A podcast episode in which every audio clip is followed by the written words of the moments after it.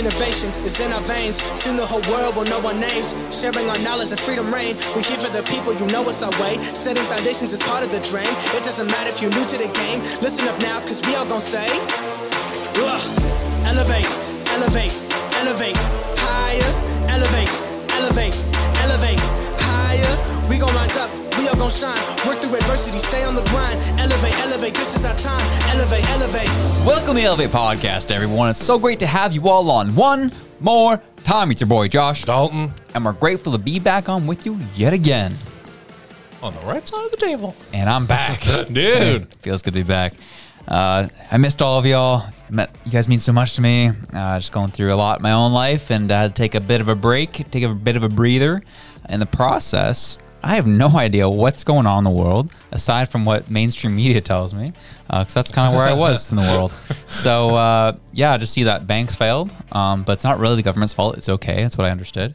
Uh, Yeah. And uh, so we're everything. Don't don't sweat it. Don't worry what the banks are doing. Yeah. Uh, I also understood that the government just blamed a bunch of the airlines for clogging up the airports. Uh, yeah, so that's kind of what I've been seeing lately. Yeah, dude. To touch on the part there about uh, banks failing, there was a pilot who was speaking on TikTok, and he said the last time I ever saw so many private jets in the air was in 2008. And just yesterday, I believe, Biden announced he was firing most execs of, of some sort of bank, something or other. And he called in all the top execs of pretty much every bank in America. And there was a bunch of private jets landing into Washington. And so I just think it's funny that, you know, that, that pilot said, you know, I've been flying for 30 some odd years. And the last time I remember something like this was 2008. Maybe it's a coincidence, but just interesting. True. It, it- just like those other little factors you wouldn't think would be affected. Yeah. Yeah, definitely from kind of I've been back maybe a day at this point and kind of checking with everything that's going on. Yeah. Starting to understand that there's something big at hand. Uh, it's kind of stuff we've been talking about on the show for a long time. Is this might be the start of the ushering of the CBDCs coming in? Yeah, man, this is like, it's too perfect. Yeah, central bank digital currency, uh, programmable money. Yeah, and just before the show, we were talking about those changes TDs made to their. So it's not their digital currency, and it's more so I would say related to digital ID more so than digital currency because it's um, you know, them making judgments on your behalf on what you can and can't spend your money on and how much you can spend of it, um, as part of their standard cardholder agreement. So it's like if you if you continue to spend money on your TD Access card, you're agreeing, and so that's interesting for sure. Yeah, was that just like kind of it was was did that update come kind of when you're kind of say signing into the TD website and there's like we have update to our agreement? Uh, yeah, no, continue? everyone I think received an email. So they received an email that said, you know, your um, like terms of use or your your terms of service agreement has updated. Um, because I think you know these these agreements by default they're not something you inherently sign off on. It just means that if you wish to continue, that's what it will mean. So if you you can discontinue service and it won't affect you. Gotcha. So you said you re- you received one of these agreements, did you? Or do you no, bank with TD? no, I actually don't have anything with TD. It's one of the few banks I don't have a single thing with. But I think my folks do bank with TD. Um, they didn't at least report anything to me. Um, I think it's maybe rolling out slowly, or um, it may just be in certain service areas because everything I saw was just uh, news articles about it. It was just yeah. Okay. So I don't have any firsthand experience with TD. Right. But uh, you know, if you have multiple products with a bank, and this is a an, a um, a boundary or a hard no for you, you know, it's a hard, it's a tough switch. Yeah, time to start looking at your service agreements. See what Yeah, see what they say, see what they mean. Um, you know, if you're on a computer, you can Command F on Mac, Control F on a PC to like find words. It'd be interesting to just you know go in and search the word like digital, start searching for um, like central, like those keywords of, of these topics we talk about, like digital ID, centralized currency. Like search those agreements to see what comes up for those keywords. You know, and if if there's something in those agreements that maybe don't align with with what you want for your money, mm-hmm. it's a good time. You know, get out before it's all. You know, if you're of the opinion that it will all become under one thumb, get out before it's on the way to being under that thumb, sort of thing. Right. It's easier to get cash out now than when it's already here. Right. You know, So you said you know this agreement came in. You I remember we talked about before the show. There was a couple things that kind of stood out to you from the agreements. What, what were yeah. they? Yeah. So uh, the main one that I would say that like got me was that they'll be able to dictate your transaction limits and the vendors at which those transactions can take place on their own. Like the, as in it's it's not like AI thinking it's fraud or you know something that may be helpful. It's it completely arbitrary. We can decide without giving you notice where you can spend your money and how much of it you can spend. Um, and essentially, we can change your account type. We can change your, um, you know, when you hit checking on your card and it goes to that designates to a certain account number. They can make those changes now, um, sort of on the fly as needed to quote unquote protect you. I would, you know, that's how they're going to frame it, of course, to protect you and better serve you. Um, but to allow them to better protect and serve you, you are handing over control. Right. So s- there's some words that were dropped there, some ideas that were dropped. That's very similar to things that we talked about when it came to central bank digital currencies, and uh, and that was again programmable money, where you know they can dictate. Yeah. You know, a government can dictate how much of your money you can spend, where you can spend it. You know, is it going to be towards you know you can only spend X amount of money towards leisure, leisurely activities. You can only spend Right. X amount of money towards this specific food um, this so on. You know, you can only have this much for McDonald's. Like essentially, it's going to Yeah. be a built-in budgeting system that the government's going to do for you. Uh, that's kind of you know at first when you listen to shows like this, it can sound like we're fear mongering. Oh my gosh, government's going to take over. In some ways, that's what they're doing, yes, but they're gently doing it so you can agree to it. And Yeah, I, like I propose the question to people who maybe have that opinion of us is, uh, you know, as a as a citizen of the country, if they were to come out one day and say, all at once, all your money is under our control under this new currency that's not even real, and that's the only way you can spend Canadian money, would you agree? Do you think that's a really good way to sell something? Of course not. So they they have to they have to tease it, um, you know. And is this TD like the like the the prequel to the government's teasing, where it's like we'll slowly get the banks to start using this verbiage, get people familiar with what some sort of digital control may look like. So it's not so jarring when we release a CBDC. People are kind of familiar with what that looks like because it's, you know, incorporated into the retail banks. Is that what's going on? I, I don't know. Uh, obviously, this just came out and only TD, you know, so there's still four or five other banks that haven't put out anything like this, but mm, they're all kind of the same. Yeah. You know, we, we know how many banks kind of shut people down and took away their funds when the government was doing something they didn't like. Right. So yeah, it- it- dude, great point. Don't don't forget that the government can tell banks what to do. Yeah. They've done it. In some ways, yeah, like especially in this country, uh, the government is has all their fingerprints over all of our banks. They can kind of do. Yeah. They banks have to do exactly what the government says. So when it comes to start instituting something like CBDC, this is where things can go. And so yeah, like you said, TD kind of starts teasing this whole digital ID idea. Yep. where it's like we're going to dictate where you can spend your money, how much you can spend, your account types. Yep. This is this is the start of that. Yeah. I think something else is interesting as well that I I sometimes forget is you know I, I bank with multiple different institutions. One thing I remember I was um, starting to do my income taxes, and so I logged into my CRA. Two points I want to make about that is number one, you can log in through any what they call sign-in partner, which is just a Canadian bank. Meaning, and this is what I always forget, they have my SIN, and that's what that's the information that's passed to the CR website. It's my social insurance number. And so, no matter really where you're banking with, the government to open a bank account, you have to have a SIN if you're a Canadian uh, citizen, right? They know anyway. Like that, that those reports can be pulled if they if they needed to be pulled. I, I have a little number in every system that's the same, right? So, you know, for the government in terms of tracking our money is not a, a relatively new concept. It's just not very streamlined, maybe right now. It's not very public either. But the second point I wanted to make was a new sign in partner was added, option three, straight up Alberta Digital ID was the straight up the login option on the CR website. So the verbiage has made it to public facing government websites. Wow. Yeah.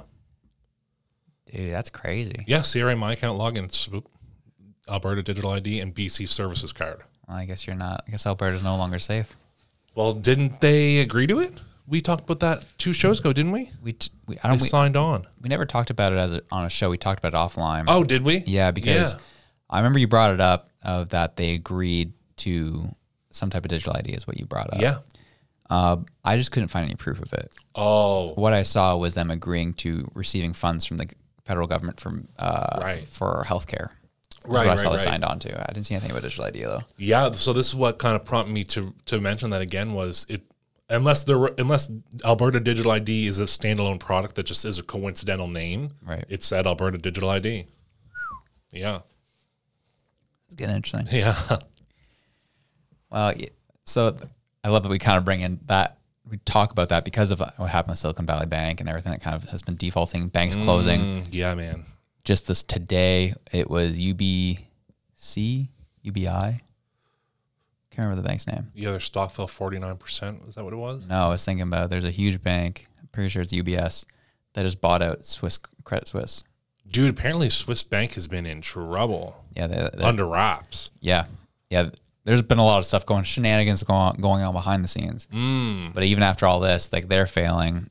They've been around for I think I saw 160 years, and they Well- got, just got bought out by UBS. When you think of like the the wealthy aristocrat or business person, where do they like for some reason they're they're tied to Switzerland, right? Like there's there's money in Switzerland, right? So I think that has serious ramifications. Yeah, that's you have it. the name. New York Times. Yep. Uh, it says breaking news: Switzerland is close to announcing a deal for UBS to buy its smaller rival Credit Suisse for about one billion dollars. The takeover of Credit Suisse is the most consequential fallout to date from the turmoil following the Silicon Valley Bank's failure. Dude, that's uh that's troubling news. Yeah. you know, when banks start. Because I mean, really, let's look at 2000, was it 2010 to now, 13 years. I admittedly was young, quite young for a portion of that, but regardless, I don't remember any major news about banks failing in the last 13 years Right. beyond 2008 sort of thing, right? So it's like it's hard not to feel like 2008 um, when you look at home prices, interest rates, um, you know, uh, now banks failing uh, completely overnight, as in like everything was gone.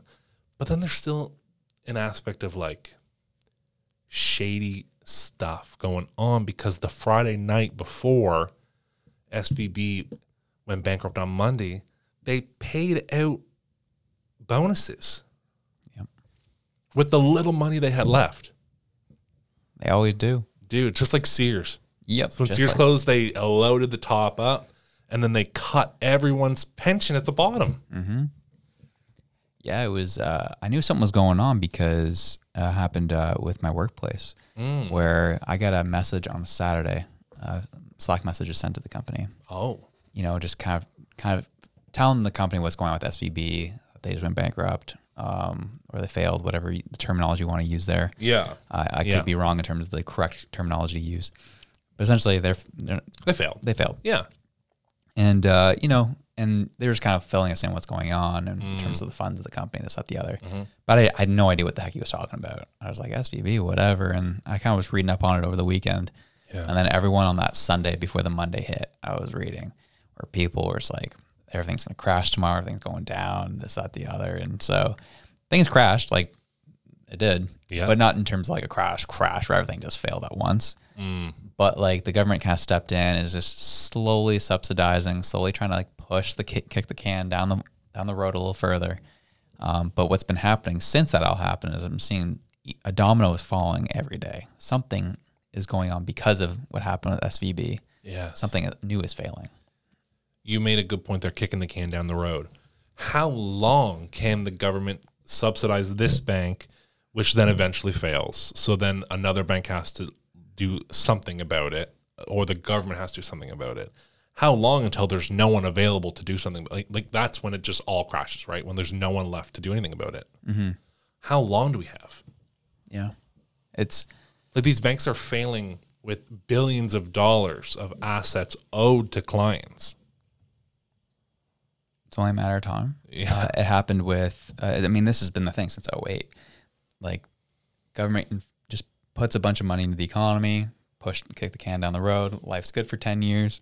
Mind you, money that's worth nothing, Absolutely worth nothing. worth nothing, not even the paper it's printed on at this point.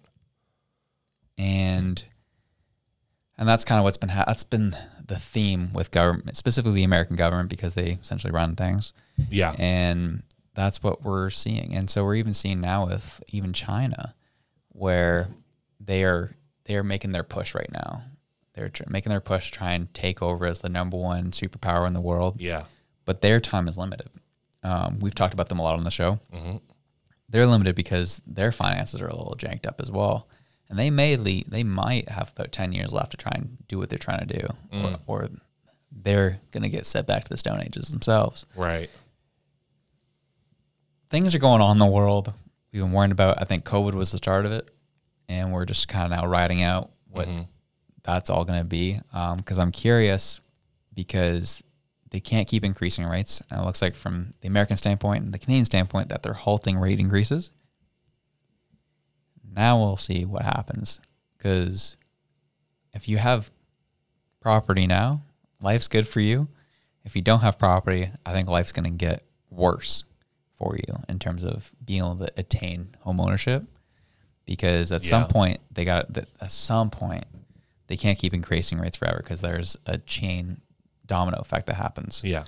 if you continue doing that. If you start dropping those rates, prices are going to soar super high because we keep welcoming all these immigrants who need places to live. Yeah. Demand is there, the supply Yeah. is not, and we're not meeting the supply with the demand. Yeah. And I think prices are just going to go crazy again. And like I was when I was back home in Toronto, I went back to my old neighborhood just for kicks, just seeing, man, if I wanted to like get back in my neighborhood today, Mm-hmm. the average average price sorry the low end price for an 800 square foot home 1000 square foot home was going for 1.5 million No. yeah if you just want a, if you want a nice home that's, that was upwards of four and a half million and i was like how much crazier can this get i'm genuinely interested Mm-hmm. i don't know Yeah, man, it's uh that that's a jarring statistic. It, it's uh like you said, a great time to, of course, own real estate. Um, you know, I think there's a few key people who talk about this a lot. Like Robert Kiyosaki is like he'll will numb you with how much he talks about times like this, and how much he talks about this is where you can make generational wealth. Um, and so, you know, if you have not bought and are in a position to buy, maybe wait, maybe. You know, uh, this isn't financial advice, but just look at what the market's doing. Look at what may be coming. Look at trends too. Trends are oddly telling. Um, we seem to exist on this sort of cycle uh, of periods of when to invest, periods of when to sell, and you know we're we're coming into a period of of investment of, of the time to buy on that scale on that trend. At least so history would say. Yeah. And so, you know, this could be huge for some people, but like you said, um, you know, if you're already, for lack of better terms, behind the eight ball on on property acquisition, that goalpost is only going to be kicked all the way down to the other end of the field. You know, like completely reverse, Uno reverse, right, sort of thing. So, um, it's it's interesting. It's an interesting time. It's uh, what I've noticed is so bonds are not performing well right now, which traditionally bonds are supposed to perform well in times like these. Yeah. The way they work. So bonds are down, stocks are down, yeah. but baby, crypto is up huge Mm, because this is how it all works. It's all built on the bank failing. It's all built on the old system failing. right. And that's going to happen. I, that's what blew me away was I think Ethereum was at 1900, 1950 Canadian. Yeah. All this SVB stuff comes out. It's now up 2500 to $2,500. Right. I'm like, gee, everyone's getting out, man. They're starting to see the writing on the wall. People are starting to move out of the old system. Mm-hmm. And especially as we talked about with the digital ID, if you really want to make sure no one else is in control of your funds, get out, invest in some type of crypto, which is what I'm starting to do is get into Bitcoin specifically right now. Mm-hmm. Because what happens if you become your own bank? Obviously, Bitcoin's an investment of itself that you're taking a chance on. But the way that things are lined up, I could see essentially governments measuring CBDCs against Bitcoin right at some point. as the gold standard, Yeah. quote unquote. Exactly. And so what you can do is if you just hold everything in Bitcoin, over time you just kind of trade out in case you need to actually buy something with a CBDC, mm-hmm. but don't hold your wealth in CBDCs because that's when they have you in a stranglehold for the rest of your life. Yeah, for example, that's a perfect way to put it because you know when the dollar was once backed by gold, you know, holding gold at that time was much more valuable uh, because that was the thing that the money needed to be worth something. So you you'd hold that, convert it as you need it, sort of thing. Um, and the, I think the whole reason we're sort of in this right now is because, like we just said earlier, our money is worth nothing. You know, I think we've talked about this numerous times how our our banks are relied on fractional reserve banking, and that the reserve rate in America is down to zero. So they don't need to keep. No reserve banking. Yeah, it's not fractional reserve banking. It's just banking. Like it's what do you want? I don't even know what you want to call it. It's just Yeah. like yeah, it's hardly banking, right? Um, and in Canada, I think it's uh, there is still a fraction, right? It is still uh, eight to one, if I'm not mistaken. Um, so, or even it might be nine to one. I don't know. I think they can lend it out nine times. Actually, That sounds about right. I think they can lend every dollar out nine times. And so then you wonder how every bank is over leveraged, especially in America when they have none on hand. And you have people see a bank collapse. It's like, well, millionaires have this sort of mindset where it's like, well, I've got lawyers and a team who will figure this out. My money is not really going to disappear. Like, I'm so powerful that I'll figure it out. It's the homeowner that works a nine to five and has two kids that managed to save $30,000 up for their kids' education, for their vacation, for a new home, that sees this frantic news happening, that when they go to the bank are told, we don't have that money, that takes that family out. And because they're already so strapped, working nine to five, day to day, perhaps paycheck to paycheck, they don't have the time to to fight that fight because they have to continue earning to support their family. So it's you know these these effects continue to only have um, strict effects on the working class, in my opinion. Yeah, dude, it's uh, I'd be curious. Could you hit the uh the six month on that? Uh, so we're looking at the uh, Bitcoin chart right now. Mm. Go to January 2023. Just hover right there. It was at 22,000 Canadian. Uh, when it opened this year, Yeah. Now we're at 38,200 after all this stuff happened. if you start on January, Philip, and click and drag to now, seventy percent increase That's from nice. be- month from the beginning of this year. yeah. Dang. Remember when everyone was telling you, making fun of you for uh, buying Bitcoin? Were they making fun of me? It's, I was Oh. sorry, speaking generalities. Uh, Who?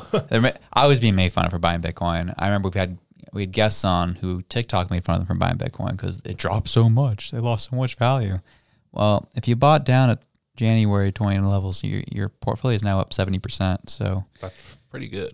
yeah, Yeah, that's pretty good. it's only going to keep increasing. So Yeah, man, it's uh, it, it's um, frightening to see you know these cryptocurrencies doing so well. Um, actually, I shouldn't say it's frightening. It's it's intriguing because it proves the theories that we've been talking about, especially said with our guests, um, that these systems really take off when the default systems start to fail, and so if the bank's closing, you know, the secret government meetings, you know, the inability to draw large sums of cash isn't enough. When you see these, what I'll call maybe consumer led systems, like, you know, this is sort of a public system, I'd say, start taking off, because that's where people are turning to. That otherwise, why else would it be performing so well? if People weren't trusting it more than a bank. right, And like I said, again, in the last 13 years, when have we really not trusted banks? Like this is a very new thing within like this is within the last three months sort of thing. yep. Yeah, it was January, February, March. Yeah, three months since January. Yeah. all this stuff's going down. And Yeah. like, you know, and those who have been paying attention, you know this you knew this was coming. You knew that we couldn't keep lending money out the way we have. We can't keep sending money to Ukraine the way that we have without something.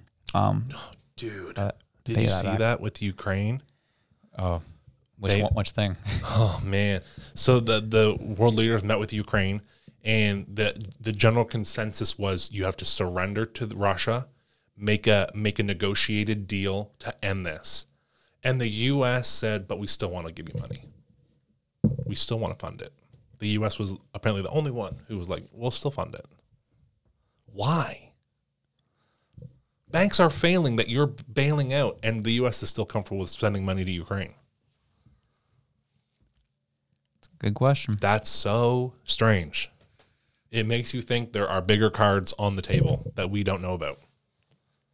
Yeah, it's uh with things going on even within our own country um with, you know, the the Trudeau uh, investigations. Oh yeah. Um, so you have, so the, what I have known, what I've been learning is this week hasn't been a good one for me. Um, because I'm starting to see what's happening with Trudeau up here and the investigations that are taking place. Right. Um, obviously I know Jagmeet is in on it with him. I don't trust Poilievre as far as I can throw him. Mm, I don't really trust any government official at this point. right. That then flip over to what's going on in the States right now, hmm where there's a threat to a- arrest Trump. Oh yeah. for whatever it is. Whatever it is you think right or wrong. The fact that our officials are getting absolutely lambasted by the law um, shows us that I think we're at a point of further civil unraveling, hmm which really, on top of the banks failing, um, it doesn't keeps me up at night. I'll be honest. When authorities have so much time, when the DA of New York City, of Manhattan, has the time to proceed with charges against Trump, when there are way bigger fish to fry in Manhattan right now, all the people they let out, let loose. tells you about priorities number one. In canada i don't know how much there is to focus on otherwise. I mean i think you know it, it it's just kind of meh here. But again when there is so much pressure on the prime minister so that's the equivalent of being the president to have him investigated for in, in interfering with elections I, I would that's like the worst moral crime you can commit as a leader and a physical crime as well so it's like if the if this if the person who truly subscribes to this is the leader of my country and i am i am a citizen of this country and and i will i will align with canadian with the canadian values if it's broken at the top the bottom is going to unravel Yeah. it has to. Um, one thing I do want to ask you is your comment about Poilievre. Where did that come from? It stemmed from the issue in general when he came out and uh, denounced the German pol- politician and denounced his his his MPs Mm. um, from meeting with her, hmm um, calling her racist, whatever. Um, I didn't really get into the, the details. Right. Uh, it just felt like a play. Mm. It felt like he was trying to appease. Didn't like that. Right. and in general, I know he's there's been some ties from back in the day where he has some connection to uh, the World Economic Forum. hmm Stephen Harper had those connections. He was really close to Stephen Harper. hmm There's times where he backs off on things a little earlier than I would like him to. Yeah. It just feels like he's playing a part. Yeah. It makes you think a little. Yeah. Yeah. Um, someone commented on a on a TikTok recently, and it was sort of along the lines of, you know, they're all kind of like all as in the um, leaders, Trudeau, Jagmeet, Poilievre. They're all sort of the same breed of person. They just all look and talk a little differently. Like you cannot lose sight of the fact that that he's the leader of the opposition for a reason. He played the game the best. Totally. Yeah, I think that was kind of my biggest wake up call while I was away. As people who don't know, I was in Toronto. I spent time with family, and I was spending on time with very different parts of my family who who don't who aren't on social media, who are a little older, Yeah. uh, who just watch the news, who some are liberal supporters, others are NDP supporters, some are conservative supporters. The thing that really kind of hit me the hardest was they had they all had one thing in common. They all hated Trudeau. Mm-hmm. Liberal supporters hated Trudeau, and that's Yeah. what has me concerned at this point, where we are somehow our system continues to prop up this man. Mm. How much longer can the people handle this when clearly on paper people are voting for something far different? You had friggin o'toole as the option against trudeau and he won the popular vote. O'toole he's a jabroni he's terrible I know. and he almost beat trudeau I know. people have just had enough of this guy Yeah. so how much longer can the Canadian populace keep up with what's going on? And that's what I think scares me just as a citizen of this country moving forward. Yeah. Where's the breaking point for people? Because I think we're getting close to it.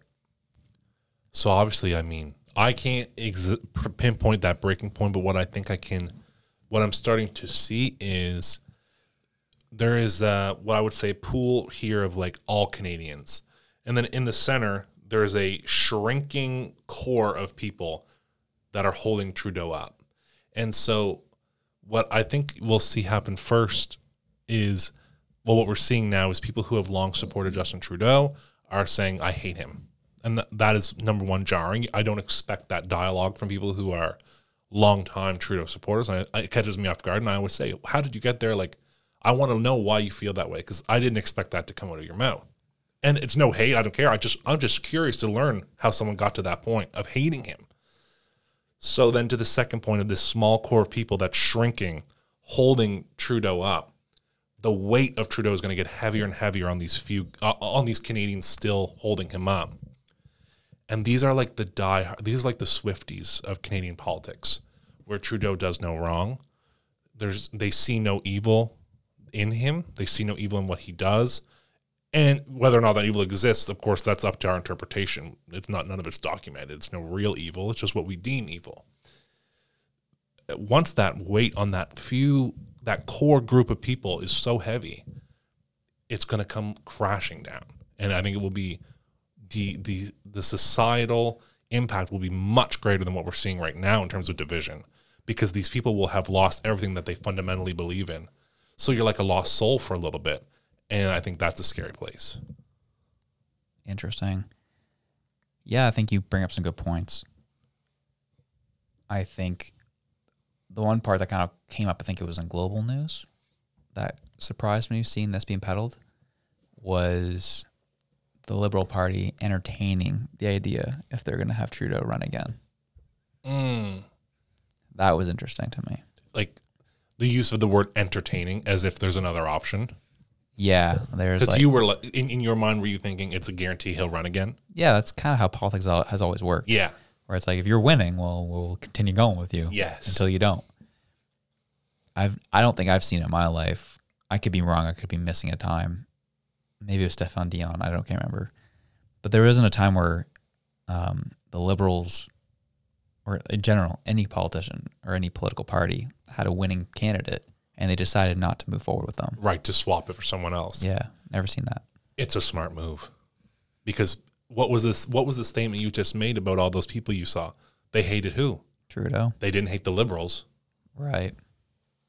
change the face of the liberals Might be a good move yeah to switch it to Chrystia Freeland. yeah Someone not much someone- better dude did you think see her far worse. bumbling out in oh my- Hamilton? is it yeah she oh, Didn't know where she was. she didn't even know why she was there she made some up she said i wanted to give you the spotlight of the camera Yeah, she I said that. give me a break dude she's crazy Dude, she's far worse than him. That's the crazy part. Oh, she's uh, uh, like, she is corrupt. She's trying to buy shares in a company that doesn't exist. Yeah, She's trying to purchase a comp. She's trying to own part of a company that's not even incorporated, and is fighting the woman, telling her that you can't even do that yet. But she wants billions of dollars to go and do it. That's insane. the cranked. That's crazy. Yeah, That's our money. That's our money. seriously, and that's the thing that, that comes to me in general, right? When I talk about Derek Fisher, uh, Rashawn Poor Frazier. guy. Poor guy. Oh, not the, the squad. the boys. the boys, the Scotian boys. I just like if I see them in public, I just can't. Res- I just have no respect for them. I'm like, if you really believed in what was right for your people, Respect is earned, not given, dog. You don't have to respect them. I have no respect for these guys. You just have to be. You can be. You just have to be nice to them, yeah, but you don't have to respect them. yeah. I just, I'm like, you keep propping up just absolute corruption. Yeah. So that there's the, there, there's the, a couple scenarios that go through my head where I'm like, I, I'm I wrong? Maybe I'm perceiving it wrong. Maybe it's not corrupt and I'm wrong, which could be an option. Number two is they don't know it's corrupt and they think that it's fine. Maybe they're being tricked or convinced otherwise. Or three, they're getting something from it. Yeah, They, there's no reason to fight the system that's rewarding them. yep. That's that's part of the problem, right? So it's it could be any of those options. You know, I- I'll never know which one it is. We're all sort of people like you and I who talk about these things are sort of operating on our own opinions at times. So who knows? Who knows is right. I just want. I would like. I'd to like to know. know I would like to know. the If I got to see them in person. Why did you vote on Bill C eleven? Why did you think that was a good idea? yeah. Okay. See, so that's the unique part about seeing someone in person. So I, I would love to know the answers on why they vote on things that I think are wrong. Yeah. To hear their answer, because sometimes the answer is more telling than just them voting. Mm-hmm. Because if they if their answer with conviction is I want to protect Canadian, like if it's something that I think is convincing and and and truthful, I'd say okay, well that doesn't seem malicious. But the issue is every politician's going to answer like a politician. Even if you meet them on the street, they're ready. They're PR trained. So it's like, is the answer you're getting out of a politician even the answer that you want? Is it a fulfilling answer? I don't know. I don't know.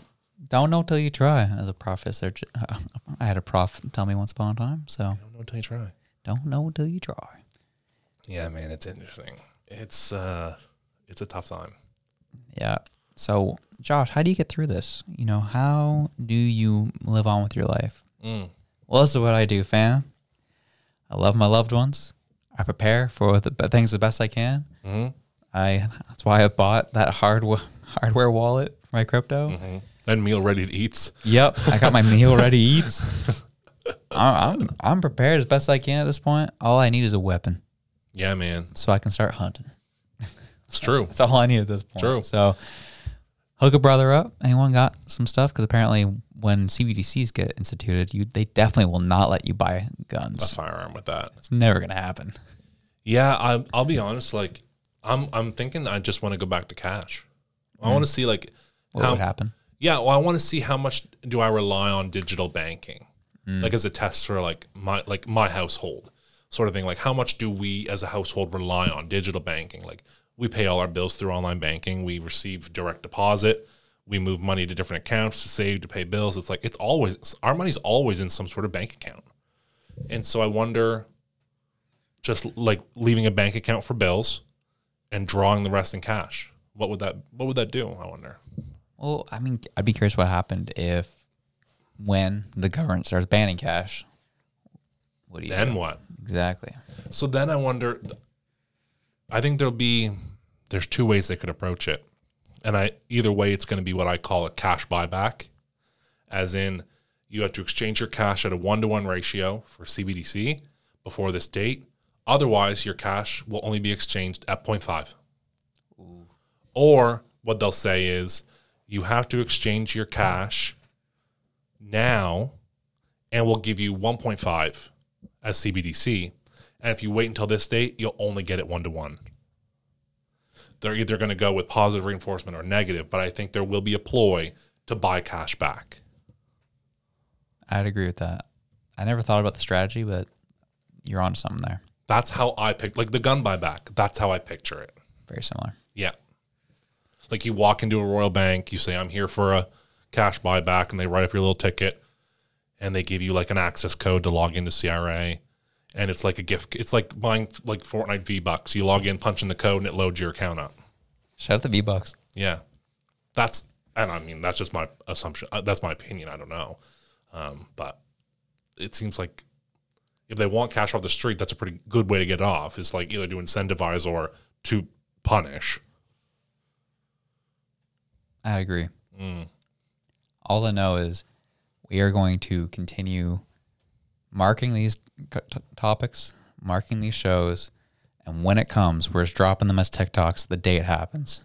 Dating, dating. We said And it's not even like we're like truth tellers or anything like that, or like fortune tellers. Everyone, a lot of people are talking about these things, Yeah. but their voices are minimized Totally. because they're talking about these things. Brother, I mean our TikTok died.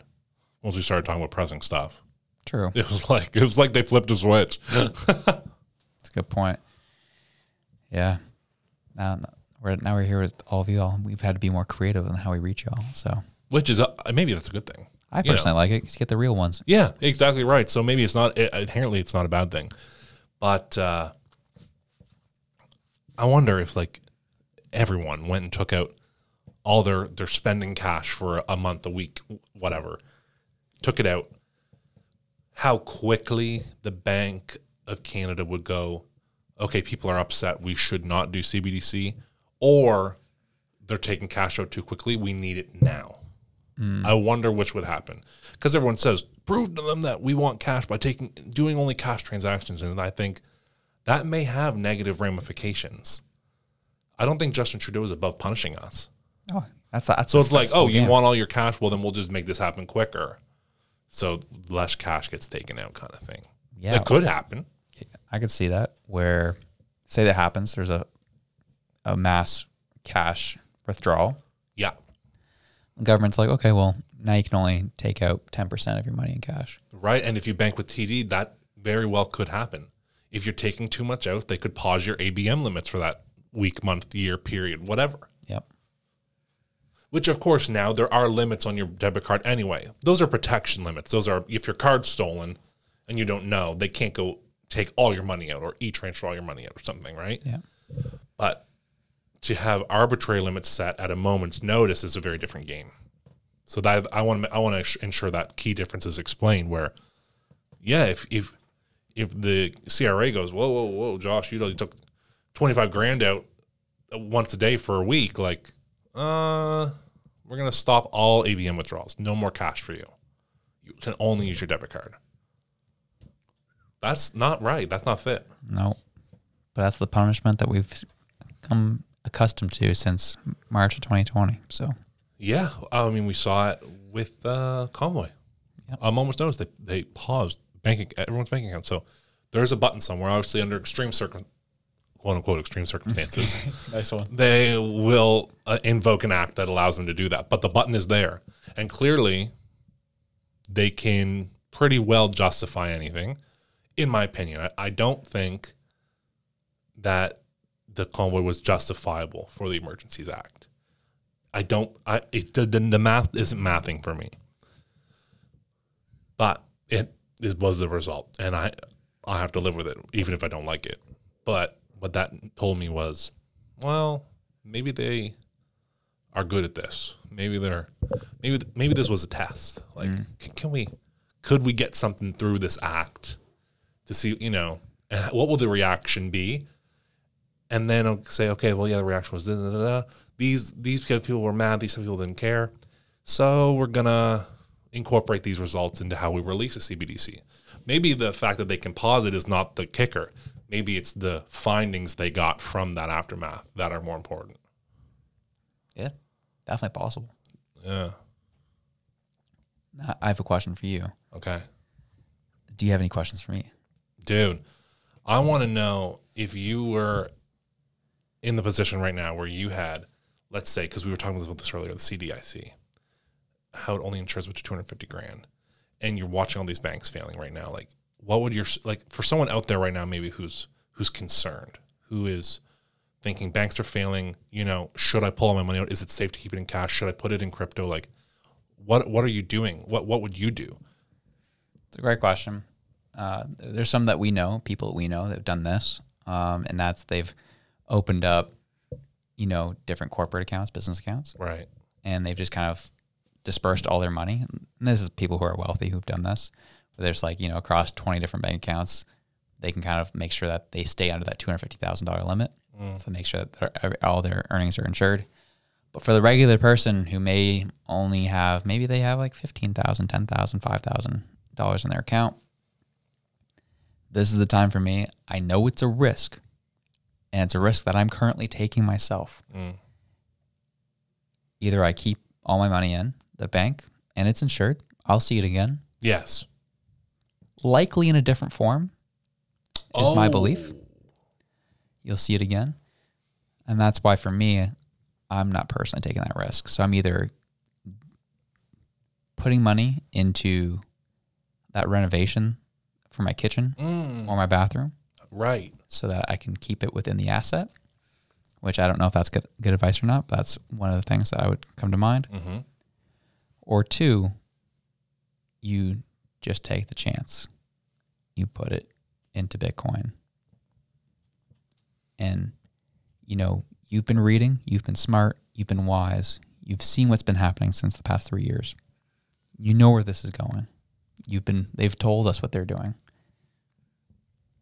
Maybe you should start taking them up on it Mm. and seeing everything fail. Keep your Bitcoin in a hardware wallet. When things fail, assets rise, and then now you're now you're doing pretty good for yourself. Who knows? You said a couple things there that I think I want to touch on more. Mm-hmm. You said that your money under 250 may be protected, but you may get it back in a different form. So you're meaning that this could be a good in to say, yeah, it's gone, but we're going to replace it with CBDC. Yeah. Is that what you mean? Mm-hmm. Interesting. So that, of course, is not what you would want uh, whatsoever, because that's not this. You're not getting the same money back, right? Exactly. Are you, or n- you're not really, right? Getting the same amount back, but you, you're not getting your autonomy back. Right. Okay, fair play. Mm-hmm. Really good point. And then you've made a very strict point in mentioning hardware wallet every time you mention cryptocurrency. For anyone who doesn't know, why is that so crucial? Because for me, who I'm not as into crypto as you, I would just go buy it on what one of my apps and just hold it in the app that I bought it on. Right. Yeah, I think uh, I specify hardware wallet because that's when it means that it's yours. Like you own the asset, you have the key to the, the blockchain for your money. When you kind of own it on a, an exchange, they hold it for you. So similar to what a bank is doing, the bank is holding the money for you, an exchange is holding the money for you. You can pull it out whenever you want, but there's times where maybe the government is going to go to that exchange saying, "You're going to seize that those funds, or we're going to shut you down." So exchanges are in some cases having to play the same games as banks do, whereas they're beholden to the government, not so much to you as a customer. Right. And so when you kind of we're able to switch over to a hardware wallet, and now it's just on. It's spooky. Don't get me wrong. We uh, in the 21st century don't like that. We don't like the idea of un- insecurity with our money, but it's yours. No one's gonna come and digitally take it from you. Right. What they can, what all they can do, and this happened during the convoy, was when one of the protesters, who when they were seizing funds, had a bunch of Bitcoin on a hardware wallet. All the government could do is they did what they did. They went in with the RCMP, kicked down the guy's door, and took his hard, hard drive with the Bitcoin on it. They physically had to go to this man's house and take it from him. Bruh. So, oh, wait. So, when the convoy happened, the Emergency Act allows them to pause bank accounts, right? Does it give them the right to go into people's home and take stuff, or did they have to get a search warrant for that? That is a great question. I don't know the specifics of how they actually got about went about it. Because they can't just take stuff, right? They can seize funds that they feel like are aiding a terrorist action. That's a part of the Dude, so they consider that enough. yeah. Like little tiny ones and zeros on a USB stick is enough. Yeah. Dude, that's crazy. So that's what I mean by when you have a hardware wallet, like it is yours. Someone has to break into your house to be able to take it from you. So say you are like loading up a, a a hardware wallet and then you just drop it in like a bank safe. That's like as secure as you can get basically. Or or could the banks turn out like I don't know the rules on bank safes. Like Yeah, is you- keeping it in your own safe better like or off site like like It's a good question. do you, Uh, I don't there are some banks that do- keep yours, but yeah, uh, there. I, I'll- I'll speak in generalities. yeah. Uh, there are some banks that I know, like you, ha- you just have to read the agreements you have with them when you have a safety deposit box with them. Right. Um, is it yours or is it the bank's property? That those are things you have to read up on yourself. Um, I know some people who do have their own safe, and they keep it there. Yeah. Um, I'm a huge believer in you know just keeping as much control of it as possible, uh, especially in times like these. Mm-hmm. So yeah, Dude, that's insane. I did not know that about the convoy. When I thought that happened, I was under the impression that they like he was on an exchange that the government asked them to comply. yeah, They stole well, yeah, they stole it. stole it from them. Yeah, they, they stole it. mm-hmm. it's six Bitcoin. Oh. Oh, Yeah, that's quite a bit of money. oh, dude, he had like a fair chunk. She had almost two hundred grand, over two hundred grand mm-hmm. at the time. At the time, yeah, because it was worth seventy five thousand per No, Yeah. Canadian. Canadian, Oh my gosh, dude, half a mil, easy, just gone, gone just because the government said so. So I, I I think we talked about it on the show when I ran into that crypto theft stuff, like where they just kind of came in and took it. In a case like this, where we're going CBDC, government involvement, like in America, Biden's firing banking execs, like taking over banks. Like in Canada, I know that to sign up for an exchange, they need my SIN, I believe, right? Is that all? Like, can the government put pressure on these exchanges? Like, will they comply? They have to, yeah. At least the ones that I'm currently involved with, because they do get some government help um, in case they do fail. No. Oh, Yeah, there's like not all of them, but there's a couple who are Right. who definitely obey very strict guidelines, and because of that reason, yeah, they they, they have to turn things over immediately. dude. That seems like it totally negates the point of of what a crypto is, right? Like, Exactly. That's what I'm saying. Yeah, things aren't safe on exchanges. Um, especially, we saw what happened last year, where you know we had the SBF situation happen, Sam Bankman oh, yeah. all the crypto, a bunch of crypto exchanges failed um, because of it. Like we've been seeing obviously a trend over the past year. Um, went from crypto, and now it's in banks. Just own your crap is what I'm saying. Mm, You know, right now we joke about it all the time. We know we subscribe to things. mm, Um, you don't, you know, you don't buy your music. Uh, you rent, you rent your music. Most people don't buy their movies; they rent their movies. hmm Some people subscribe to podcasts. They Yes. don't own the podcasts. Yeah. There's many things that we've Mhm. seen throughout time. Some would say that you don't own anything. Are you happy? Oh my gosh. It's a beyond it being a joke, dog. It's kind of true. Like, uh, if I look at like my day to day, where it's like we we still rent. I have Spotify, um, like Netflix, Prime, like those sorts of things. Like everything you just mentioned is accurate in my life too. Um, yeah, what do you own? Like you have a, maybe most people say they have a vehicle, but if it's financed and banks go belly up and you can't pay, like they will take it. You don't outright own it. It's like we've gotten used to subsidizing things over long periods of time as well. Mm-hmm. Even phone plans now, like Yep. phone plans are. I mean, your phone itself. Yeah. Y- y- Right. Yeah. Your you know, your your phone service, like just because you pay your bill, like Telus could one day say no. Like what if okay, so here's a question.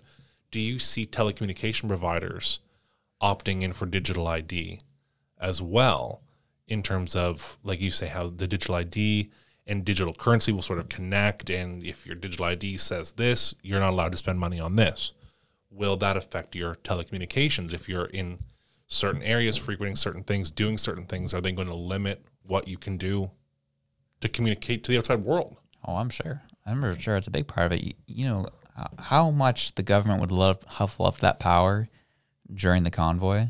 All the mm. press that was getting out. Of course they would. Wasn't there an issue with rogers during that didn't one of them I don't know if it was during the convoy. I remember the whole Rogers shutdown thing. That was interesting.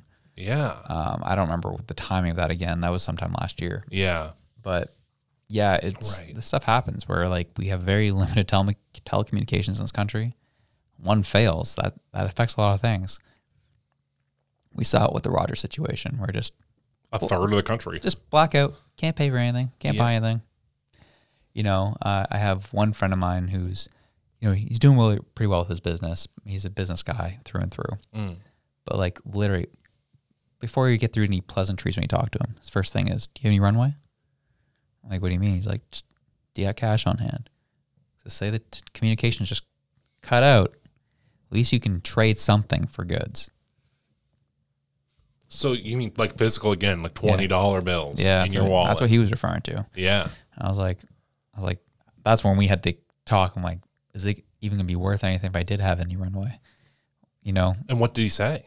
he's like, you know, he was mainly referring to. He's like, if banks fail, don't know, couldn't tell you. But I'm talking about if the telecommunications failure happens, Right. what are you gonna do? Right. I was like, that's a good point. So that is a good point. Mm-hmm. So do you are you a cash carrier? I do have some cash in case of that situation happens. You do. Enough to like buy, you know, groceries and stuff. Yeah. Right. The important things. Yeah. Yeah. That's a really good idea, actually. Can't hurt. It gets the If it's gonna be worthless anyways, well, well whatever. at least you don't have too much out. At least you got some toilet paper. Yeah, yeah, before that's all bought. yeah. True. Yeah. So, um, you see these things now where, um, I guess you, I don't know if you would call it hoarding, but there's this, I would say on th- throughout the pandemic, there's this hoarding mentality. And so now I'm wondering, like, is that going to start applying to cash? Like, are people now so nervous? Are they going to start pulling cash but not spend it?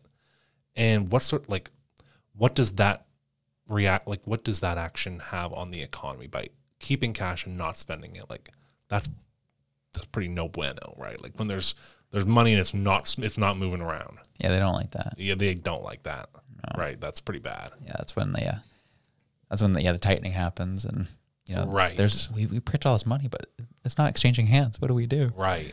Yeah, that's when things stall out, and that's never that's never fun. So this this fractional like the, the banking system with which Canada relies on really relies on trading. Mm-hmm. That's what's keeping it afloat. Is money is always moving, so that's why we can print more. More people need more money. Yeah. That's the only right. I, as far as I know, that's the only thing that's really keeping us afloat. Oh, 100 percent. That's such a fragile system, dude. Yeah, and they're doing whatever they can to break it. It seems so. We're on, we're on the precipice of something, and uh, but yeah, I know it's a bit of a hard left turn. Unless you have another question, No, do it. hard left turn just to have some positivity to end off on. Of course. You brought this up here in Nova Scotia. Cool things are happening. in Dude, I was just gonna talk about that about the money. Yeah. Oh, okay. Cool. yeah. Go for We're it, on the yeah. same wavelength. Yeah, dog. yeah. I, I sent it to you before the show. uh, Just on, before my way here, I think uh, it's uh, huge. Well, I'd say it's huge. I, I think comparatively to really what's going on currently for healthcare, um, which is Tim Houston announced, I believe, ten thousand dollars per nurse who will sign on to a two-year agreement, 10k again if they'll re-sign again and any nurse who left Nova Scotia has until the 31st. So they have 11 days to take that offer up and they can get the money. And he's also trying to find money for EMTs. Uh, That's not approved yet though, but he's also trying to help out EMTs and um, you know like admin staff and you know the other people that help make healthcare go. So you had some interesting points out there about the this being one pillar of fixing healthcare. Can you shed some light on what that what those other pillars could be? Totally. I think, yeah, as you said, one, one pillar is financial. Uh, another pillar, and again, I'm not going to take credit for this. Uh, this was something that was shared to me uh, by Reg, uh, which I thought was really interesting feedback from his perspective. Um, but over the years, from you know talking to people who are in the medical field, uh, specifically in the hospitals, uh, back in like 80s, 90s, like it was just a common courtesy that you just had these appreciation days, or you had these like great, awesome like end of year Christmas gatherings, dinners, banquets. Uh, but over time, as kind of things started, you know, shriveling up economically, um, you had Nova Scotia uh, Health, yeah, Yeah. head of Nova Scotia Health at the time would come in, be like, "Well, we're wasting money on banquets. This is stupid. Cut." And so it then it then became, okay, well, you get like a staff lunch, you know, A pizza. yeah, once a year type of thing. Back in the day, you'd get a staff lunch every week, or at least you get you get one staff lunch back in the day. And then that got cut to okay, you get you get some pudding once a year type of thing. You know, like Here's some beans. yeah. Thank you so much for working in the hospital. yeah. Which we all know, like we we talk about it. Well, well, they're getting paid. Get over it. It's like, well, are you, you're getting paid? That's awesome. But wouldn't it mean a little bit more if you got a little something just to recognize the hard work you're putting in? Right. that's kind of what's happening. So right now is things got cut so much is that it just killed all morale in the hospital system. So yeah, it's great. You're getting paid, but your workplace sucks. Yeah. How many people have gotten paid? I've, I know people that were getting paid ridiculous money and they left the job because the workplace was awful. Money's not everything. Yeah. So, yes, awesome that we're dealing with the financial stipulations of it, but it's also going to be a couple prong approach where they need to figure out ways to kind of reestablish that morale, Yeah. get people being happy to be nurses, being happy to be doctors, uh, Yeah. being okay with working in this in this health system. And I think that's kind of where you know director of culture comes in. you know? It's true though. but it's a you know it, it is a pretty important role. Uh, tech gets made fun of it for it all the time, but it is an important role. So it's funny you say yeah, tech gets made fun of it for, but a lot of these tech companies have great retention rates as well. So I think it's, yeah, man, uh, these people are saving lives, right? So I feel like these bosses are using the guilt of like, if you quit, you're you're gonna kill people, kind of thing. Like if you, if we lose all our nurses, people will die. So like, kind of keep them trapped, like in a way where it's like, this is just the way that we go to work. It's their job too. Like they should like where they work. totally. I mean, we're seeing it right now. There's two two ways you kind of keep someone employed, right? You give them the carrot or you give them a stick. Mm. You know, right now in tech, there's some scenarios where there's some companies who are running out of money right now. Yeah. and they have some really high performing employees. Mm-hmm. And some uh, some scenarios I've heard of that's been happening where the employee's performing well, but they'll kind of gaslight the employee into saying, ah, "There's just we need a little bit more from you," you know, and like and then kind of threaten to fire them. And then what happens is like, okay, then uh, they you know they know the economy's bad, they're stressed about their job, then they'll work 10 times harder out of stress out of their job. But like they're doing great in the first place, but the government company kind of framed it in such a way that they're not doing well enough. So we can justify only paying you what we're paying you. And then we're getting more work out of you because now you're worried about your job. Like because the economy's so bad, there's some tech companies out there that are now doing this. Bro, that's evil. It's not a nice thing, man. That's not nice. Not at all. So, yeah. So if that stu- stuff happens, obviously in the healthcare system or things like it, it's not a great system. Obviously, we have a government right now who's you know vowed to try and make things better. They've been making some good moves from what I can see. Yeah. But you know, we've said it a t- ton of times. Like it's not going to happen over one administration, over you know one term. It's going to be it's going to be work that needs to be continued long after the Houston government's in power Oh, and uh, there's things that need to be resolved. So he used that stupid word. I'm gonna fix healthcare. yeah, that was his fault. That was dumb. Bad mistake. Bad mistake, dude. Because the comments on this post, like about th- these new benefits for nurses, was like, "Yeah, this is great, but there's still all these buts, and like, you know, they could have made that tax free. So it's like, yeah, here's 10k, but you're gonna see seven of it Right. you know. So it's like you're you only really got seven, you know. So th- there could you could have maybe done more, maybe give them the full 10k, or you know, there's always more they could do. But like you said, it's a step in the right direction. It's something, something a little better than yesterday. Exactly. No. But yeah, I'm happy that there's something's going on. Yeah, man, Gee, we need it. I mean, we rely on it. Like it's healthcare, yeah, so it needs to be fixed. yeah, that, like, there's no option. Um, we've talked about private healthcare, but I don't think that's going to happen. So this this system needs to be fixed. Agreed. Agreed. Wow. Yeah, man. Dang good show, bro. What a show, man. It was a pleasure to be back. I'm like, uh, it was. It felt good. It felt felt nice. Felt Mm. comfortable. Not, dude, you didn't. Even, I thought when I saw you in the weekend, you wanted to talk about the airlines, dog. Oh, Dude, you said you were saving it for the show. oh, you're right. My bad. I forgot about that. We were on. We were on a good vibe when we started the show. Yeah, man. You didn't want to start with. We'll end with the airline. Yeah. Unless you don't want to. It No, it's I- that deep. Dude, I was. I mean, it is. It wasn't that deep, but it still annoyed me, It bro. was that deep to you. Yeah. and that's all that hurt my matters. feelings, man. Yeah. So obviously, yeah, as I said, I flew out to Toronto this past week, and uh, flying there was a little rough. It wasn't bad for me. Yeah. It was bad for other people on my flight, but Ah. for me, it was okay. I mean, we got our flight got delayed like an hour and a half. Getting out of Halifax to Toronto was fine. This is who I felt bad for. We land in Toronto an hour and a half after, and and we landed at like one a.m. Toronto time at this point. Oh It was a little late no. and uh, the flight attendant gets on the intercom. It's like, "Hey, uh, thank you so much for you landed in Toronto. If you are flying to Vancouver, Calgary, Edmonton, sorry, your connections are gone. You're going to have to find some housing tonight. But if you are flying to Regina, Winnipeg, or Burnaby, your flights are still here. So good luck. Get them. I was just like, gee, I ended up finding later talking to other people on my flight. One, uh, one woman I was sitting next to, she was flying from Halifax. Sorry, she was flying from Newfoundland back to Vancouver. She got to Halifax. She was supposed to leave that morning. They canceled her flight that morning. And then she had to take this flight that was delayed. Then she missed her connection to get back out west. I was like, I felt so bad for this lady. Wait, her flight got canceled in the morning in Halifax? Yeah. And then she left at midnight? Yeah. like what a joke. eh? Bruh. Like, yeah, we have another flight for Where you. do you stay that long? later. You just walk around the airport? That's what you're in. Enfield. Yeah. Where, where are you going? Where are you gonna go? Four points. Oh, dude, what a shame. Yeah, it was pretty rough. So I was like, so obviously I was like not happy because I wanted to get in a little early, earlier than I did. Mm. But I saw what was happening around me. I was like, I feel for him. On my way back though, I had some problems. So Porter Airlines used to be the the homies, used to be the people's airline. Well, if you live long enough, you become the villain.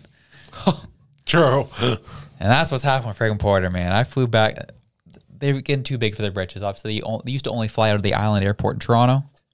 Now they've started expand. They've expanded to Pearson Airport. Is that where you fly, flew into? So I flew out of. Flew out of Pearson. Oh, I thought it was only Billy Bishop. Uh, yeah, that, that changed just recently. Oh, they're grown up. They are growing up. So grown up that they started inter- interjecting some new class fares. Ooh. So like the big boys. Yeah, like the big boys. They still use the same old airplanes, but they got the big boys going here. So what happens is they still obviously they have the little carousel thing out front when you're trying to board or so not board uh, when you're kind of checking in to make sure your suitcase fits. Oh, yeah, yeah. all right, can your suitcase fit in that? And Kelsey's like trying to jam the friggin' thing in. There's like, yeah, it's not gonna fit. I was like, yeah, whatever. There's like, well, we have to charge you anyways for the carry on. I was like, sorry. Say what? It's I, I think you misheard me. I'm just saying we're not putting it underneath the plane. We're carrying it on with us. There's like, no, yeah, we heard you correctly. We're charging you for the carry on.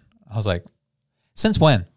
There's like, well, you paid for the basic fare, so now you don't get an e-ticket, and you got to pay for your carry on. I was like, what's the other fare? Well, it was fifty dollars more, but it was our business class, and then you get an e-ticket with it, and you get a free carry on. I was like, Josh. what?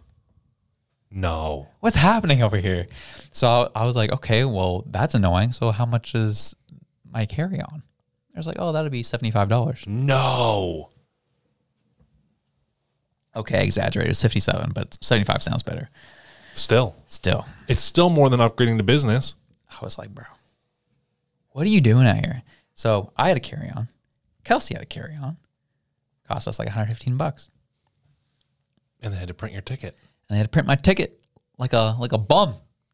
You had the little slip. Everyone running knew. around. Everyone knew in the airport. Oh, he's poor. Yeah. he got a pro, he got a printed ticket. Yeah. That's how I was like, gee. you go. Oh man, that's what you get. Yeah. So, anyways, we get in through security. At the same time, there was a, little bit of a levit, levit, a levity to the situation. Mm. There's people around us who are leaving their loved ones and they're bawling their eyes out. There's this one girl who was leaving her mom, it seemed, and she was just crying through the security. I was like, I feel so bad for this lady. At least I'm not in that situation. At least I'm But with the ones I love. but get out of the way. Put your belt off. You're setting off the metal detectors. Get out of my way, lady. But they they took her hummus. This girl, poor girl's crying, taking her hummus. They stole her hummus from her. I was like, yeah, because that's gonna take down a plane. Dude, they're on such power trips, dog. The rules are crazy. It's Nuts. I was like, it's because the cafeteria upstairs wants to make a million dollars off selling you like a sandwich. Yeah. That's why. exactly They work it. for the food companies upstairs. boom conspiracy theory. Yeah. that's one I'm here for. Yep. So, anyways, we get through, and they're like, "Hey, you're at gate B 3 and I was like, "Okay." So I start walking. I was like, "Okay, well, arrow that way. All right, B 3 is this way. Okay, cool. Go down to B three. Oh, now you go down the stairs. Is B three. Oh, you were in the depth. dude. Were you by the booster juice in that weird restaurant? No, Oh. further. I go down these stairs. I take a little catwalk for a while, Yeah. up some stairs, Yeah. keep walking, up some more stairs. Bro, from security, I, I timed this. From security to my gate, it was a 13 minute walk. Dude, I know where you work because that's where Flair Airlines put me and my granddad and my dad. Dude, unreal time, wasn't it? All, only the Halifax flights go to there, like all the Atlantic and discount carriers. Oh, yeah, for, the, the forgotten city out here. Yeah, the forgotten city on the cheap, the the broke planes, the brokies out here. dude. So they charged you fifty seven bucks. Do they charge you for your ticket too? No, No, Just part of means the you price. don't get to put it on your phone. Yeah. Exactly. Isn't it cheaper to p- not print a ticket? Yeah, apparently. Wait, that makes no sense. That's It crazy. was, it was cranked. Anyways, you get on the flight. Obviously, it's a t- super tight flight, but it was the mm-hmm. worst flight I've been on, dude. We get on. It's again, we our flight took off at eleven o'clock Eastern time, PM. Dude, I'm never traveling with you. You pick crazy times. Dude, I'm a wild boy. What the heck? I like 7 a.m. flights. It was, it was, it was Kelsey's fault, man. Oh, I'm telling you March, that. March, March break happened. And we had to get back by specific, specific times, whatever. so, anyways, you get on this flight, right? Obviously, people from Porter. It's a very tight aircraft. Yeah. And you sit in the chair, and it felt like I was sitting on a steel plate. There was no cushion whatsoever. It was rough. Yeah. And then we take off. They turn off the lights. I was like, amen. I start falling asleep. We get stabilized in the air. S- jokes, lights are on, boys, and they kept the lights on the whole flight. And then, to boot, the one thing that Porter has: beautiful glassware to put your beer in. Mm, that steam whistle, that cold steam whistle beer. We love that. And they said, "No, we got eco cups for you." It's the hotel coffee cup. That's exactly what it looked like. I was like, bro, what's going on? We were, I guess I'm I'm telling on myself at this point. We were three rows in the back at this point. They come back with the food, and Kelsey has this thing. She loves to have. They offer the chips or the cookies. Yeah. She always puts her like pretty blues on. I was like, can I have both, sir? Right. And there's like, yeah, we got you. They come by, three rows in the back. So they're like done at this point. They're done at this point. Chips or cookies? She's like, Can I have both, sir? And there's like, ah, We'll come back to you. We'll see what these others are saying. I'm like, bro, there's a plethora of cookies in this tray. There's only six people left behind us. What are you talking about? And he's like, We'll come back. Five minutes later, do they come back? No. They're stumping that tray right up to They the got- front. they're- they're collecting all the trash, getting things. I was like, she was, she was so cheesed. She was Rightfully uncomfortable. so. And it was, I, I was hot on this aircraft, and this girl, we had hit so much turbulence. This girl's clinging on me for dear life, and I was like, lady, your body is hot, and I mean temperature wise. Attractively, yeah, you are. But right now, your body is fuming right now, and get off me.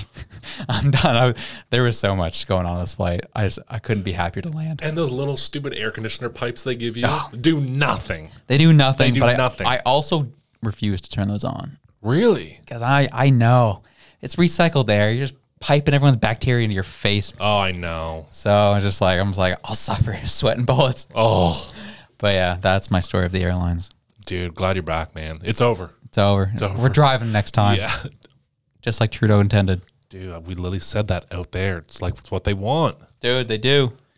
They do. So that way they can fly their private jets and Mm-hmm.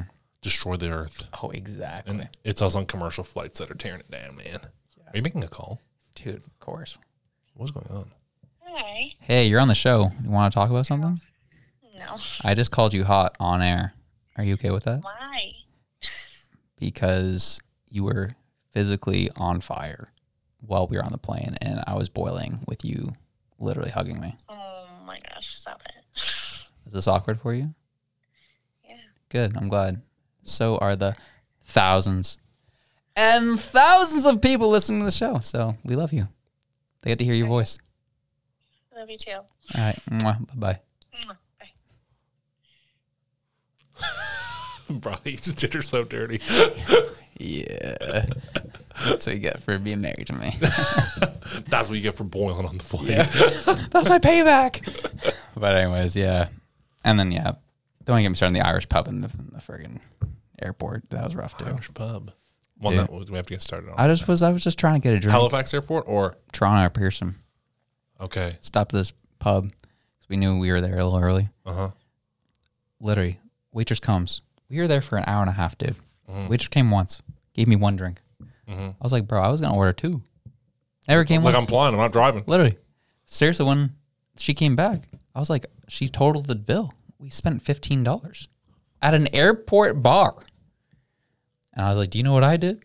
I said no tip, and it's gonna say fifteen dollars. That's crazy. I never saw you the whole night. You just kind of dodged us.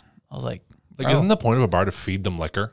Yeah, Like, just until they can no longer drink, keep selling them drinks. That's literally That's a bar. That's literally the, the business strategy. So I don't know. It was it was a crazy time. Dude, I th- don't know what restaurant it was, but we were in Pearson. We went into what I think was an Irish bar. It was near Booster Juice. I remember that.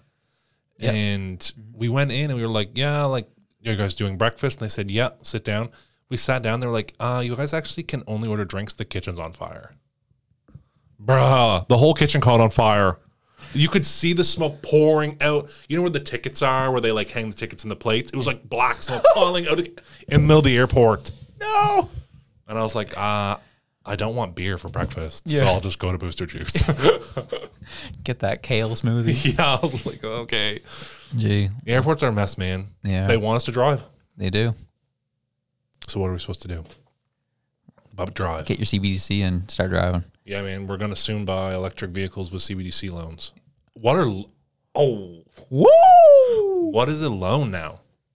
It's like more, like, what is it now? Yeah. That's a good question. Jeez. What's that? gonna- What's gonna happen? I don't know, The tax credits. We literally could go another hour at this point. Dude, we just keep talking about random stuff. dude. I We haven't done an off the dome episode in forever. dude, and we uh, we came in hot this episode. We're talking about everything. We really did. And I would go along with you, but I gotta get to bed. Fair play, dog. I'll be honest, I don't know how I have so much energy, but dude. Yeah, you're on fire tonight, dog. yeah, I don't know. Oh, dude, I love you, man. Thanks, bro. Thanks for coming, Philip. Appreciate you having here. Yeah, I've just been here listening all day. It's been good. He's been thinking more about this AI. Dude, that was a good episode too, though. Good episode, y'all. yeah, that was fun. Yeah. I mean, we even got into some stuff about like fake news and whatnot. We didn't cover it, but we thought it was funny if we could get your topic on it of getting AI to catch fake news. Oh yeah, no chance. Oh, you don't think? No, no way. Huh? AI itself is fake news. Oh my gosh. Straight up. Oh, we saw we saw this happen with ChatGPT. Yeah, had, had okay. a left leaning bias and all Okay, this. that is fair. Can't At trust this time, Yeah. that's fair play. Anyways, Good stuff, though. that was a good. Good question. episode, man. Dang good episode, man. So whatever it is you're doing, whether you be flying to Toronto, Oh, or exchanging your cash for CBDC. oh, Or buying Bitcoin. Oh, whatever it is you're doing, Wherever you are, we love you. we're out. Vote Trudeau out.